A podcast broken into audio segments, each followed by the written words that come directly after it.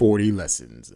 Tonight in the state of Virginia, there were two experiences happening that were the polar opposites of each other.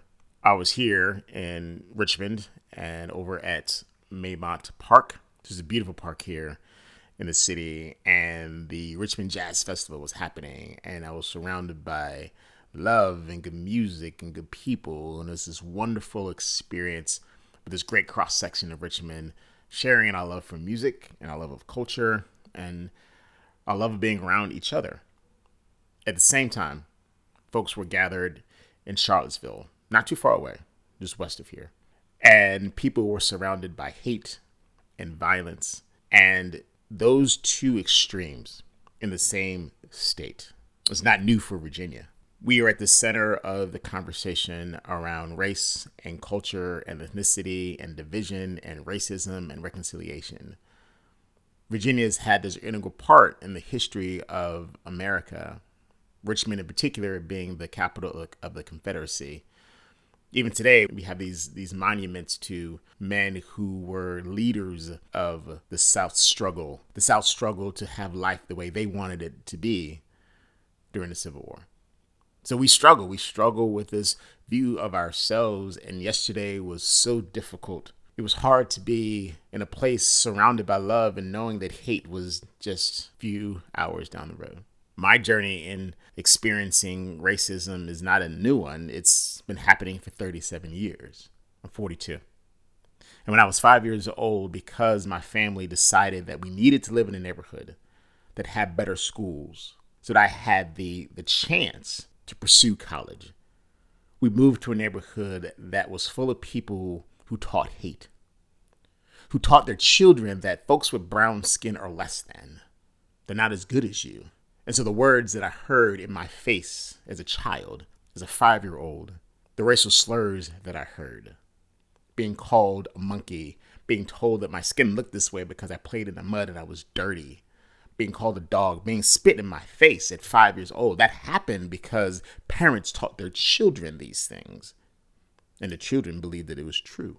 So for me, this journey from experiencing racism as a child to being someone who now is a proponent of diversity, who is a proponent and an advocate for reconciliation, I realize in a deep way what it takes to learn to forgive, what it takes to learn to stretch across those things that divide us, those walls that divide us, those lines that divide us, that have divided us for generations. So I get it. I get it in a much different way. This is this is real. This is not theoretical. This is not academic. Demonstrations of, of hate so those aren't the same things as freedom of speech. That that's what we had. We had people standing up demonstrating their their hate. That's much different than having a dialogue about our difference. You have the right to say what you want to say. You don't have the right to hurt another person. You don't have the right to give expression to your hate. See, that's that's where we cross the line.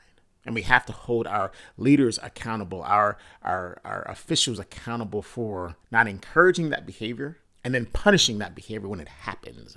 The truth is that love is the only cure for hate. Now, there will always be people, I think, there'll always be people that hate. I, I don't know how we how we solve that. See, for me, for me to love someone who doesn't look like me, for me to love a white man and a white woman and disconnect them from the things that happened to me in my life, that took a work in me. That had nothing to do with that person. That was about me. I had to grow. I had to forgive. My heart had to get right so I could extend love to that person and recognize the value in that person. See, every one of us has to do that. All of us have something in us that has to grow and has to mature and has to change. And we just have to recognize that. So it's easy for us to say, let's love, let's hold hands, and let's sing a song. And that's easy to love people who are your allies.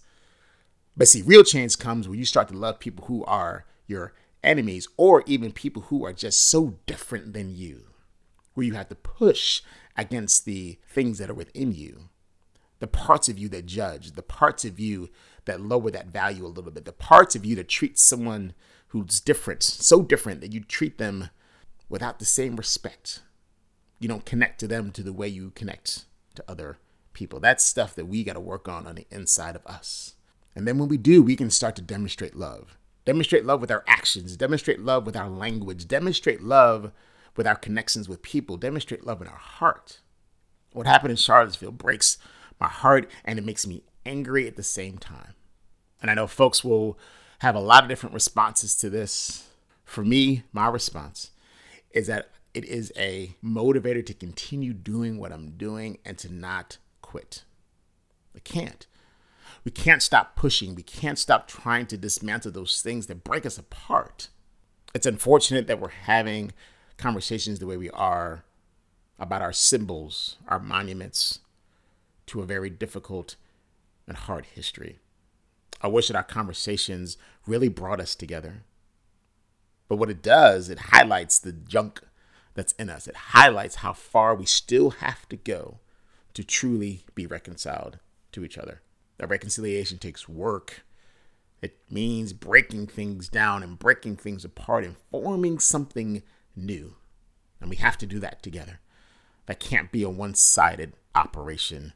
So, my hope for us is that we, we don't have any more days like we had it in Charlottesville. Reminiscent of, of my parents' generation and what the what the struggle looked like. No more of that.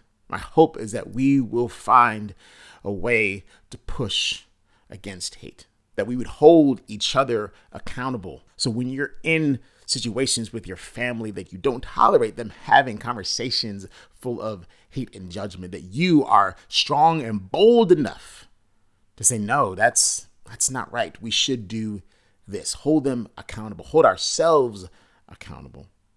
And my hope for all of us and for the city is that we will grow together. If here in Richmond we can demonstrate to our country what it means to come across those lines, to break down those walls, it can be an amazing model that teaches what it means to dismantle hate and to build love. My name is Todd B. Waldo, and this is 40 Lessons. Thanks for listening.